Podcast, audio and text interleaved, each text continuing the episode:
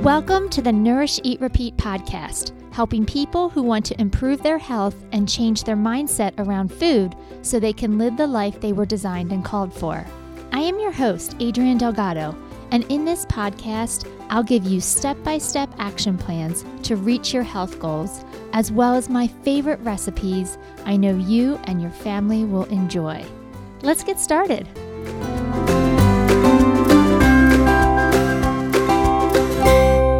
Everyone, welcome to another episode of Nourish, Eat, Repeat.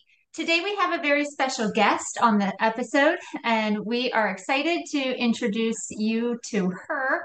Jennifer House is a registered dietitian, mother of three, author of The Parent's Guide to Baby Led Weaning, and founder of First Step Nutrition in Calgary, Alberta. Jen believes right, raising happy, well nourished eaters who have a healthy relationship with food doesn't have to be a battle. She specializes in picky eating and helps parents teach their kids to try new foods without yelling, tricking, or bribing. Have you heard the news? We started a brand new membership program called My Nutrition Coach, and you're invited to join. At BodyMetrix, most of our clients come to us through their medical health insurance plan. Unfortunately, most insurances don't offer enough sessions to see big results. And some plans, they don't cover nutrition services at all. At BodyMetrix, we are passionate about helping our clients see results and making nutrition accessible to everyone. That's why we created My Nutrition Coach, a program that offers education and accountability between one on one sessions and an affordable option for those without coverage. Inside the membership, you'll get access to weekly teachings, nutrition focused goals to work on, recipes, a private community page for support, a video resource library, and an opportunity to ask questions to a real dietitian. This helpful program is available right now for only $9.99 a month, or $99 if you sign up annually. But it's important to us to make sure we're a good fit for you, so we're offering a special 30 day free trial if you sign up now. To start your free 30 day trial, simply go to bodymetrixhealth.com and click on the Programs tab. There, you will see my nutrition coach. Simply click for more information and to join. We can't wait to see you inside the membership. Jennifer, welcome to the show. Thanks for having me. I'm happy to be here. So, that last line of your your bio, I think is what every parent wants to know. They want to they want to live with you. They want you to teach them mm-hmm. how do we teach our kids to try foods without tricking or bribing? I think that is that's the million dollar question right there. Yeah, and those are definitely common traps that a lot of parents fall into. We feel like it's our job to get our kids to eat right so that they grow well, so that they're nourished. And we get nervous and anxious if we don't think they're eating enough or not enough variety. So I understand why parents default to, you know, maybe bribing with dessert or creating a reward sticker chart or, you know, asking them to eat all their vegetables. But really, we know from a ton of research that any pressure we put on the child actually leads to more picky eating. It leads to the child eating less food and therefore weighing less. So it totally backfires. But that is a huge question. Okay, so we don't pressure, but what do we do then? Yeah. It's not necessarily an easy answer, but we'll definitely chat about that today. Excellent. So, Jennifer, tell us a little bit about how you got into this line of work as a fellow dietitian um, and then specifically into this niche. Sure. So before I had kids, I have three kids now. My eldest is 16, my youngest is nine. I worked at children's hospital. So I've been working with picky eaters, so in outpatients, basically since the beginning of my career. And then I had kids, decided I want to stay home, be more flexible. Um, and I really just loved that niche. You know, I feel like working with families, whether it's starting solids or picky eaters, it can really change the trajectory of that child's whole life and their relationship with food. So essentially, I work with the parents more so than the kids, but there's so much that the parents can do to help create that healthy relationship with food for their kids and, you know, have family pleasant dinners. Yeah, I like you said, it's kind of a it can be a tricky area to navigate, especially when the child is accepting of foods like say maybe when they're first learning to eat solids or first exploring foods and then all of a sudden they hit like two or three and then they're like you know what? I'm done. I'm only going to eat brown foods or tan foods. And yes. the parents are like what happened? And and then maybe that's where some of that coercion comes in because it feels like a a night and day difference right? They were eating well. I'm a great parent to what the heck happened? And i got to fix this Exactly. And you know what? It's actually a good sign if your child starts solids well and they eat well for at least a little while, because then that indicates there's no real underlying cause for um, the picky eating, most likely, right? They don't have oral motor issues, chewing or swallowing. Um, you know, certain things can develop that can lead to picky eating, whether, you know, it's low iron. Um, but most often for kids at that age, it's a normal developmental stage because they learn to say no, they want to exert their independence. Um, they become, when they start to walk around, you know, 18 months to two years, they become a little more fearful of new things and new foods, which is called neophobia. And they start to grow less. So their growth rate slows down. So maybe they actually do need less, you know, a little bit less food than they did before. And that can make parents anxious. But normally it's just a normal developmental stage that lots of kids, not all kids, but lots will outgrow by about age five. That's good to know, right? But mm-hmm. those, if you don't have that person coming alongside of you to say this is normal, it can be really a really anxious period. And then I'm assuming the anxiety of the parent is then transferring over to the child. Yeah, exactly. And then that leads to both the parent and the child coming to the table anxious. And we know that when we have those stress hormones flowing like cortisol, it actually dulls our appetite. So they'll come to the table, you know, the appetite is gone, everybody's stressed out, it becomes a battle and a place where nobody wants to be. So we definitely try and avoid that. Yeah. So what do you think? I mean, I know you mentioned a couple things earlier, but what do you think are the main reasons why kids become picky eaters? There are so many reasons. So, beyond that developmental stage, um, I briefly mentioned oral motor issues. So, the child might have difficulty moving food around in their mouth. Maybe it's a weak bite, tongue, cheek muscles. Um, they could have a tongue tie, for example. Um, they could have difficulty breathing. So I've seen enlarged tonsils in some kids. So if your child um, snores at night or is always a mouth breather, that might be an indication they don't breathe or getting as much oxygen as they should, which makes it difficult to eat. So if you think that might be a problem, it's a great idea to see um, an airway centric dentist or orthodontist. There could be a physical pain too. So if a child gets, if it hurts when they eat, whether it's from cavities in their teeth or maybe constipation, reflux, allergies, then that pain can override hunger. So they become conditioned not to eat essentially. And low appetite can be linked to nutrient deficiencies as well.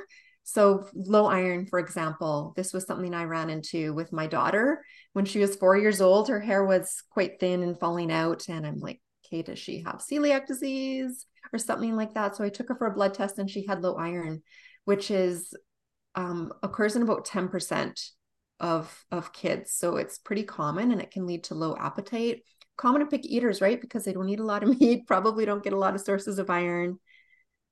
Um, and then i also briefly mentioned sensory sensitivity because eating is actually the most difficult sensory activity that we do it uses all eight of our sensory systems from touch to sight to sound to smell to taste and we can be over responsive or kind of extra sensitive or under responsive, so less sensitive in one or more of these senses that can make it just difficult to eat. And then the final reason I I see pick eating a lot is because of that broken division of responsibility at home.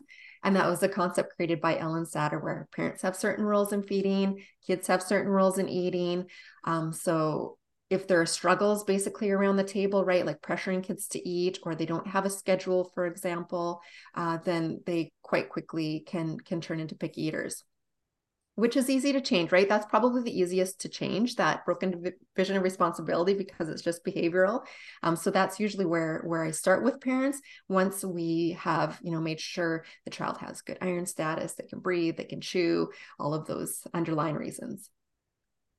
So I know what you mean by division of responsibility, but some of our listeners may not. So can you start with explaining what what that means exactly? For sure. So, parents' roles in feeding their child are where the child eats, what, and when. So, for the where, ideally it's at the family table. We know there's so many benefits, especially to adolescents, to have having those family meals. And even in the young kids, they learn to eat by modeling. Um, and we want them to be in a supportive seat as well. So many toddlers or young kids don't have their feet touching the floor or on a footrest. So we want to make sure the chair at the table has a footrest so that they're physically supported, makes it a lot more comfortable and easier for them to eat. So we're responsible for the where, we're responsible for the when, and that's I more ideally, you know, structured meals and snack times rather than kids would prefer to snack, right? Snack food's easy, it's tasty. They'd like to eat goldfish crackers all day long. And then, of course, they never really experience hunger or fullness. So when they come to the table, they're not hungry for dinner. So we want to create you know, a little bit of space between um, eating opportunities so they have a chance to build up that appetite. And then we're also responsible for what the child's offered to eat. And ideally, this is, you know, family meals. Everybody's offered the same food. We try to avoid becoming that short order cook but we want to make sure that there's something on the table that at least every child can comfortably eat. Some people call this a safe food, even if it's like rice or cucumbers, just something that they can eat that the whole family is offered. And then the child is responsible for if they eat or how much they eat. And the parent often tries to take over this role where they're trying to get their child to eat more or less than they actually want to. But children are very intuitive eaters, and we want them to be able to keep that skill. Their appetite varies a lot, unlike adults, and it's normal. So we put the food down on the table, and then at that point, we can step back and know it's totally their job to decide if they want, you know, one bite or three servings without any kind of pressure or restriction. Yeah. I mean, how many adults I mean, I probably work with more adults than maybe you do at this stage, but you know, that's actually people will come to me. Can you teach me how to become an intuitive eater? Mm-hmm. And it's just so interesting because we had that natural born tendency to eat intuitively. Somehow along the way, we got conditioned through poor habits or just we didn't have that modeling growing up uh, or we were told because you know we're chronic dieters how we should be eating and what it should look like that we've lost touch with that intuitive part. So we want to celebrate that in our children and foster that so that they be- can become intuitive adult eaters as well. Absolutely. And sometimes the parent may need to do a little bit of work in themselves too because it's hard to trust our kids appetite if we don't trust our own right? Or trust their body if we don't trust our own body and kids definitely pick up on that, you know, for dieting or eating a certain way. So, of course, they're always watching us. Um, so, we're trying to become good role models. And, like you said, for a lot of people, there's a lot of history there, whether it's diet culture, um, you know, maybe they grew up in a family that that was really weight centric, for example. So sometimes parents have to relearn that for themselves um, before they can really, you know, create that healthy food relationship in their whole family. Yeah, I agree. I agree. So you also mentioned sensory issues. So I will notice that um, I will have parents that come to our office. Um, they may have children um, on the spectrum or with certain sensory issues. Why is food a consistent challenge for this group of, of kiddos? Yeah, that can definitely be the case. And, you know, often for a sensory sensitive child, they will have it will run throughout their whole day, right? Maybe they don't like tags on their clothes. Maybe they don't like um, getting their hands dirty at recess. But when they come to the table, they have to use all of their senses. So they have to look at the food, they have to smell the food, they have to taste the food. They have to hear the food when they're chewing. So it really involves all of our senses. So it can be very overwhelming. Especially if the atmosphere is overwhelming. So that's something we try and simplify too is mealtime atmosphere. So, you know, if a child is visually over responsive or sensitive to lots of things in their sight line, maybe we dim the lights, maybe we try and get rid of the clutter. Um, maybe we have just a very simple placemat instead of one with, you know, multiple characters on it, for example. So just eating involves all of our senses and it can definitely be um, quite overwhelming. So is that why they may have a preference to soft foods versus crunchy foods because that takes out one of the senses of hearing. Yeah, exactly. So kids, um, especially extreme pick eaters, tend to prefer a minimal number of foods and the same foods, and they're often processed foods. And one reason for that is because it's the same sensory experience every single time, right? The food looks the same, it tastes the same, it sounds the same every single time. So that's comfortable for them. You know, some kids, especially if they're on the spectrum, will not accept the food if it even if it's the same food like in a different container or if it's a goldfish cracker and it has a tail missing because they might consider that like a totally new food so are there ways to then bridge that gap between you know eating out of one container versus another or starting to introduce new foods? I guess that's where your specialty comes in yeah, and there's a lot of different steps and um, methods you could use. I tend to teach uh, both food chaining as well as SOS, which is a sequential oral sensory program created by Dr. Kay Toomey for kids who are sensory sensitive. And that basically revolves around playing with food. So you may play games um, to get comfortable to even looking at the food for the child. You know, maybe you're passing the plate back and forth between parents at the table, and then you're getting comfortable to have them um, smell the food. So you can play games to smell different foods and then um, tasting the food, touching the food. So there's a lot of steps to eating. Um, Kay Toomey has a 32 step hierarchy to eating. So for some kids, it's not as simple as just eating the food. They need to start with um, getting comfortable. So playing those games and making it fun with just looking at the food, working all the way up to actually chewing and swallowing and eating it. Yeah, so I'm just I'm trying to think of like just my own experience with with kids that are into my office or just my own children and self and their experience. Um, do you find that it's helpful to do that playtime at the meal itself, or is that done outside of the meal? Um, eventually you can work it into meal, but I think it's better to start outside of a meal just because for most kids, um, you know, depending on the family, they again are nervous to come to the table. They're stressed. They think they're going to be forced to eat. So we want it to be a positive experience. So it can just be a separate, total separate play session outside of a meal.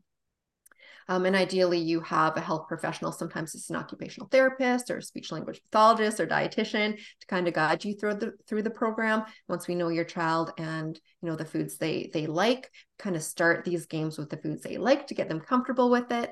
You know, maybe it's songs, um, and then work up to goal foods. Usually by making just you know small changes in in the food. Okay. So can you walk us through an example of what this would look like? You know, if you have a parent that, you know, has these either sensory issues or just a child who is just extremely picky and has their preferences, what would a food what would food chaining look like? Food chaining. Okay, so food chaining um, is similar idea to SOS where we're trying new foods with slight changes. So we start with the goal food and we start with a familiar food and link those foods by a sensory property. So, for example, if your child really likes blueberry Pop Tarts, and maybe we want them, our goal food might be blueberries. So we start with a blueberry uh, Pop Tart. And then we think of a food that the child um, might consider similar, um, but there would be slight slight differences in it. So maybe first of all we try different flavors of pop tarts for example or different brands of pop tarts for example. And you might need to go slowly that slowly with some kids. Um, i've done food chains with chicken nuggets for example where the first step is like cutting the chicken nugget in half. So basically you make small changes to that food until it's accepted and then you can switch to a different food which either has a similar color or it has a similar taste or it has a similar um, like temperature, for example. and you make small changes until you get to blueberries. So maybe we add in there like a blueberry fruit roll up. Maybe we add in there um, like a blueberry smoothie. And then before we get to the fresh blueberries, we'd probably add in like frozen blueberries or freeze dried blueberries because those are actually easier to eat sensory wise. If you think of eating like a frozen blueberry, it's pretty much the same texture every blueberry and every bite. Whereas the fle- fresh blueberry is actually quite hard because you might get one with like a crunchy outer and juicy inner. You might get one that's all mushy. You might get one that's a little sour. So it's quite a different experience with every blueberry. So we just link slowly through different blueberry flavored foods um, all the way to blueberries. And this could could you know take months and maybe you never get to the fresh blueberries. Maybe your child likes frozen or freeze dried blueberries and you're happy with that. And yeah. yeah. so it's different um, for every child you know depending on the foods they eat and their goal foods but that's would be a brief example of how you'd use food chaining all right. And how would how would that look with the sos technique? Given the same thing say the goal food is a blueberry. Sure, with the SOS program. So there's one program for under age six and one for over age six. So maybe I'll um, chat about their Food Explorer program, which is for over age six, because the kids are a little more cognitively developed. They're interested in becoming scientists and exploring foods. So we have um, a handout where we mark down everything as a parent that the child's saying and we have some blueberries there and we say okay you know what does this look like to you and they describe it they say well, it's round or it's blue. So we start with just looking at it and then we could get them to smell it. Okay, what does this blueberry smell like? And then they tell us what it smells like and we write that down. What does it feel like? So they can touch it, they can mush it. What does it feel like? We write that down. Um, what does it taste like? So maybe they just start with like a little snake taste. So they lick it with their tongue. And if they're comfortable actually chewing and swallowing it, they let us know what it tastes like and what it sounds like when they're chewing it. And you may not get to that final step. We never want to force a child. Again, we want them to kind of be interested and engaged in this process and leading it. So, um, yeah, you just take them through exploring that food through all the different senses. So, when you have a child, though, that is anti even putting it to their mouth, like I remember I, I had a child one time who was distorting his face so much as he was bringing the food up to his lips. Mm-hmm. And I actually was like, hold on, let's let's just take a pause for a second. What are the chances you are actually going to accept this food when you're contorting your face as you're bringing the food to your mouth? Right? Mm-hmm. Um, he's like, probably not very high. I'm like, probably not high at all, right? Because you're already making an assumption. How do we even get an older child to be in a position to be accepting of a food when they're just they're they've got they're they're stubborn. They've got their preferences and their thoughts. How do we help them navigate through this? Yeah that's hard. Um, one good thing about working with the older children is they tend to become a little more self motivated and they need to become self motivated, right? They want to go away to camp. They want to be able to go to their friend's house and eat pizza. So they want to be like their peers. So as they get older, they tend to be a little more self motivated. Um, we can help them by bringing them into the process. So having them help create a food chain for themselves and two knowing that maybe they never have to eat blueberries for example right? Like they don't have to eat all foods. We're all going to have some foods we don't like. Um, and we can ask them too how could we make this easier for you to eat? Maybe they want it in a different form or cooked a different way or with dip or with sprinkles or you know all of that is okay too. Yeah. I still remember my mom pouring applesauce on my brother's green beans because that was the only way he would eat them. And she was like, I don't care. Like if, if you need applesauce on your green beans, we're going to pour applesauce on them, whatever it takes for you to eat them. But I remember, you know, him basically sitting at the table and it was just a, a battle of wills at that point. It was eat your green beans. I'm not eating them. I don't like them. And you have to eat something. So, um, but you're right. It's, it's important to to honor their preferences as well as well and so maybe not driving home they have to eat blueberries like okay would you be open to strawberries instead and mm-hmm. maybe food chaining from there if that felt more safe for them. Yeah, for sure. And I'd be interested to know if your brother likes beans today. He doesn't. He won't eat them at all. and there's uh yeah, been studies on this of adults and they tend not to like the foods that they're forced to eat as a child. Not that we wouldn't like them now if we tried them in different ways maybe we would but we just have so many negative memories associated with that food that that we just go, don't go near it. So maybe that's another motivator for parents right? If you really want to get your kids to eat broccoli well maybe you can do it for a couple years but for the rest of their life they're going to choose not to eat that. That's true. That's a good point so i want you to speak a little bit about the the dynamic of when you have a child with such strong preferences and then you're also trying to feed other members of the family and not let that child's preferences infiltrate some of your other kids and you know because like well if if Johnny doesn't need to eat his green beans, then I'm not eating mine. And how does a parent navigate their way through a family meal when you have such strong opinions?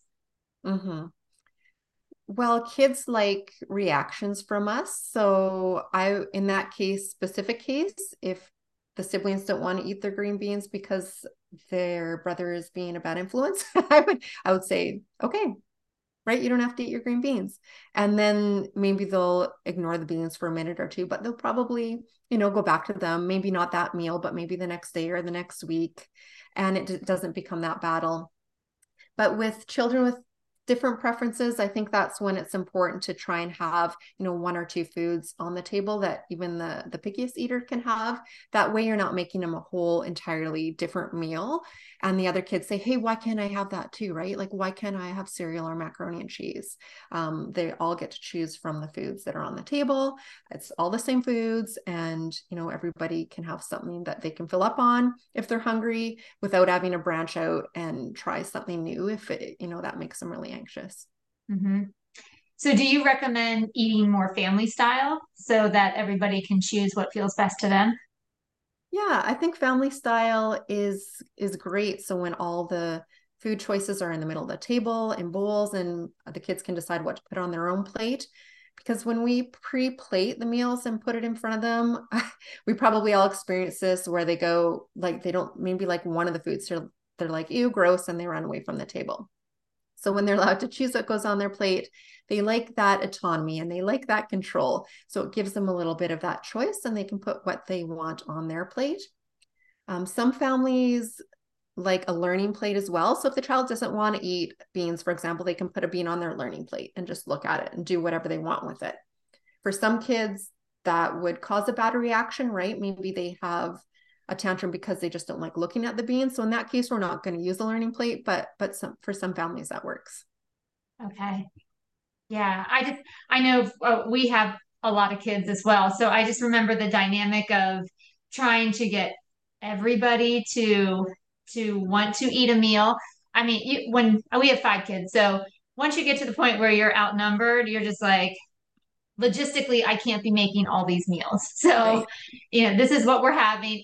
Eat it, don't eat it. It really doesn't matter to me. We're not going to mm-hmm. eat cereal as a replacement. So, it is this or it's it's nothing. And like you said that by not creating a reaction, mm-hmm. they were like, "Oh, I, I this isn't a big deal to her if I don't eat. Right. And I'm actually really hungry. So mm-hmm. I'm going to choose something or at least be willing to try. Mm-hmm. Exactly. And maybe that's one of the gifts of having so many children is you don't have the option to micromanage them and what they're eating and how much they're eating, which is actually a good thing. Yes. Oh, I absolutely think it is. It's the reason why I think my kids all choose a variety of foods to this day because my my families with smaller number of children find themselves catering because they can. Like, you know, it's not a big deal just to make one extra meal where I'm not I couldn't make five extra meals. It just wasn't possible. Um, so I understand where parents are coming from. I remember I had a ch- uh, parent one time who's he had twins, and they only ate chicken nuggets and mac and cheese, mm-hmm. and he was adamant about not having his his children starve at night. And so if that's he would make a dinner, but if they refused it, which they did, He's like, I'm not going to argue with them. I would rather have them be fed than than be hungry. And I don't know if there was some of his own issues growing up and food security, which was playing into that. But you know, at some point, I'm I'm not going to argue with this parent. He's going to make the decision that he thinks is right for for his family. But at the same time, I'm like, oh, because it was really only chicken nuggets and mac and cheese, and that is what they ate every single night for dinner. Um, yeah. So, and it's hard to know if they did that because they knew they could get away with it or if there was some, you know, underlying reason why they could only physically comfortably eat these two foods. But growth is a priority, right? Um, so in those extremely picky kids, I usually add in some, you know, vitamins to make sure they're meeting their nutrient needs while we teach them how to try new foods. And maybe that can help parents relax a little bit too, right? If they didn't eat dinner, okay, well, at least they had their vitamin. they got in a little bit. Yeah. And like you said, going to their regular pediatric checkups, making sure that growth and development are still where they need to be. They're on their curve. I know. And it's hard to argue when they're on their curve and they're growing and developing that, you know, that for the child, well, why do I need to make any changes? Everything is, the doctor said everything is good. So, mm-hmm. um, yeah. And and maybe it is. Sometimes parents expectations are a little too too grand. We think kids need more than they need um, or they need to eat you know like five vegetables a day. But really if kids eat fruit they're getting the nutrients they would get from vegetables. Not that you should stop offering the vegetables but you know they can get the vitamin c and folate folate from fruit too. So um, i think that often causes parents a lot of anxiety that their kids not getting enough and maybe they're not and that's why it's important to work with a registered dietitian to check that out but maybe they maybe they are and you don't have to stress so much. So there is an, a condition called ARFID mm-hmm. um, and i'm going to let you speak to it because that's basically picky eating on steroids right? It's an extreme picky eating. So i'd love for you to talk a little bit about what more is ARFID and how do how would a parent know when it's just normal picky eating versus something that needs a little bit more intervention? Mm-hmm. well ARFID is avoidant restrictive food intake disorder and it's not necessarily just in kids. It can happen in adults as well. And it's actually a mental health diagnosis so it has to be diagnosed by a psychologist. Um, and it is extreme picky eating. So there's some underlying stressor why the person can't eat.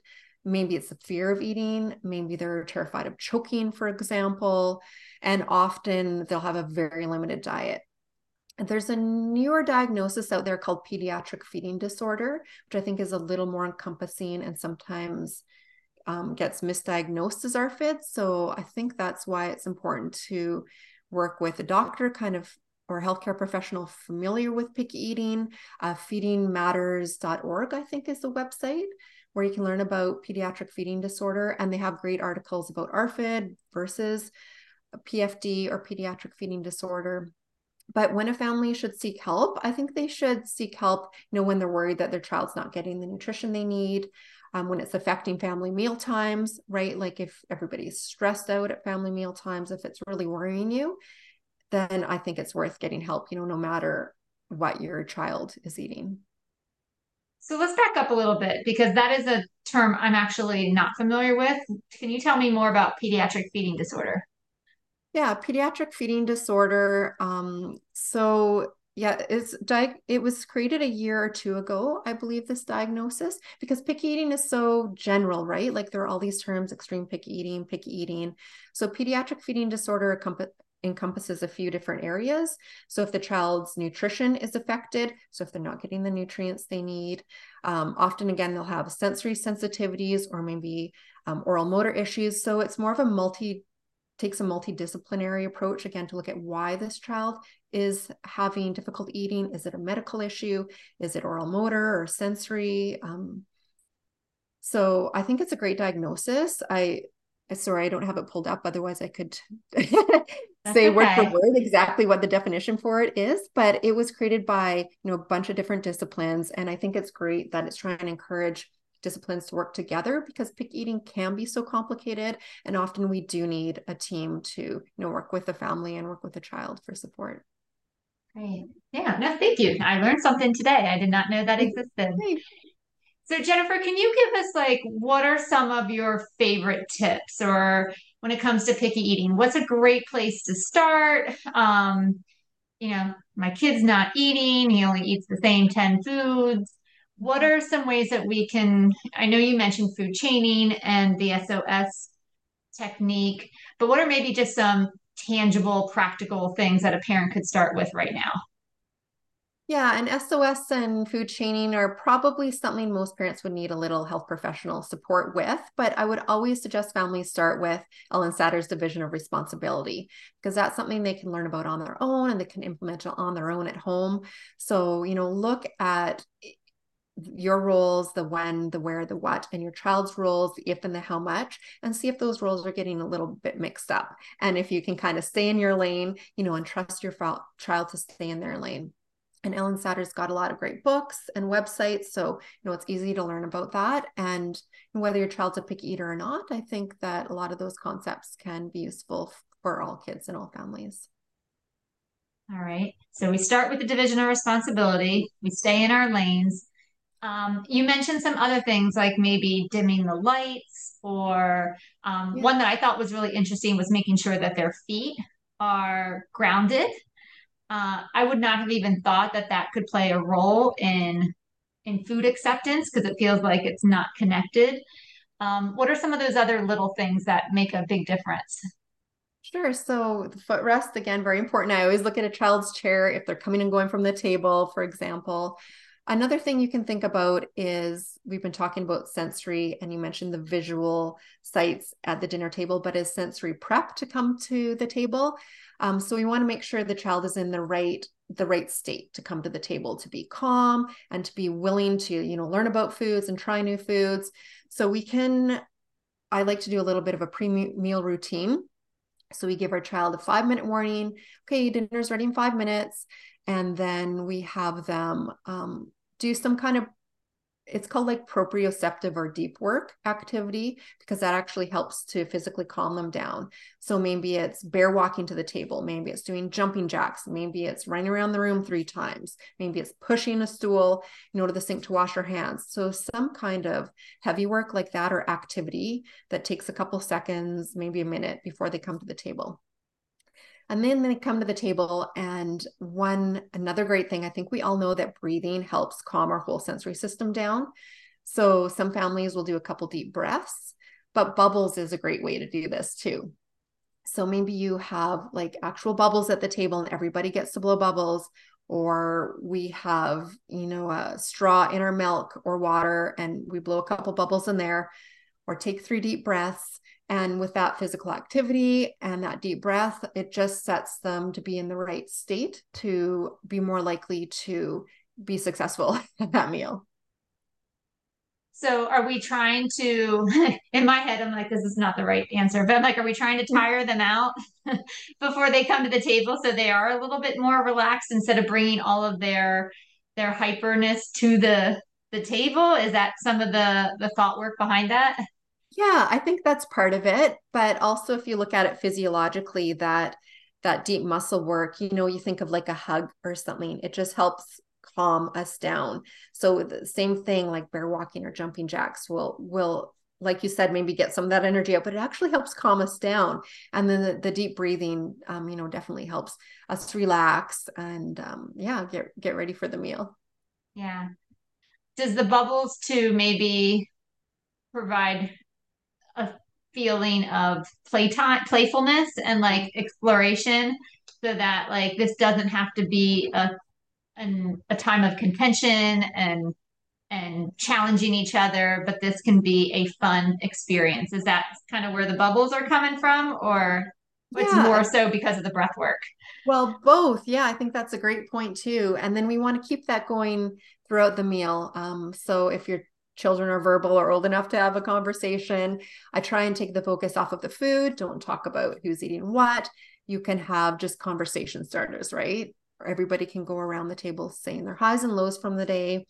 Or we have a little cup with little slips, and everybody can pull a slip. Like if you were a superhero, you know, who would you want to be or what superpower would you want? Just to get people talking and again, create more of that enjoyable mealtime experience. So we all want to be at the table and create some good family bonding and memories instead of the alternative. Yeah. Um, and I had one more question, and now I just lost it because I was listening to what you were saying. So, oh no, no, no, that's that's not your fault at all. Um, I'll think of it in a little bit, but um, no, I think these are actually really great tips. So things that we can start with right away. Um, you know, and uh, like you said, it still goes back to honoring if they want to eat and how much, and being able to trust that you know their bodies will also give them information, and that we need to trust their bodies to do just that. Um, dang it. Now I just had, it came back to me while I was saying that and then I lost it again. Um, uh, I guess it's not meant to be. So, um, I really want to think of this sentence because I've thought of it twice now. Uh, almost. Um, all right. I'll have to, I'll have to keep thinking. Email it to me and add it into the show notes. That's right. That's what we'll do. So Jennifer, this is actually a really great conversation. Where can we learn more about about you and some of the services that you offer? Sure. Well, my website is probably the best place to head, which is firststepnutrition.com. And I have a blog there, um, linked to my Instagram, as well as a tab with freebies. So you can grab some of my free trainings for picky eaters under age six or over age six, or for starting solids if you have a baby at home. Perfect. And while you were saying that, I did remember. So I quick wrote it down. One of my tips, and you can tell me if this is right or wrong, um, is one of the things that I share with my my parents is, you know, try not to label their child as a picky eater, right? Because then it becomes like a self fulfilling prophecy. They self identify as a picky eater, and so therefore they they start to engage in picky eating behaviors because that's who they believe they are. They stop trying new foods because that's not what a picky eater does. They they refuse things when they're out in public because that's what a picky eater does. Is that also advice that you give to the parents as well, or is there a different spin on it that might be helpful? Yeah, for sure. I think that is very important not to label your child as a picky eater. And if others do it, for example, grandparents, you can just say, um, he's not a picky eater, he's learning to like new foods or something like that. Try and reframe it in a more positive way because you're right, that will become a self fulfilling prophecy and they'll take that on as their identity, which we don't want.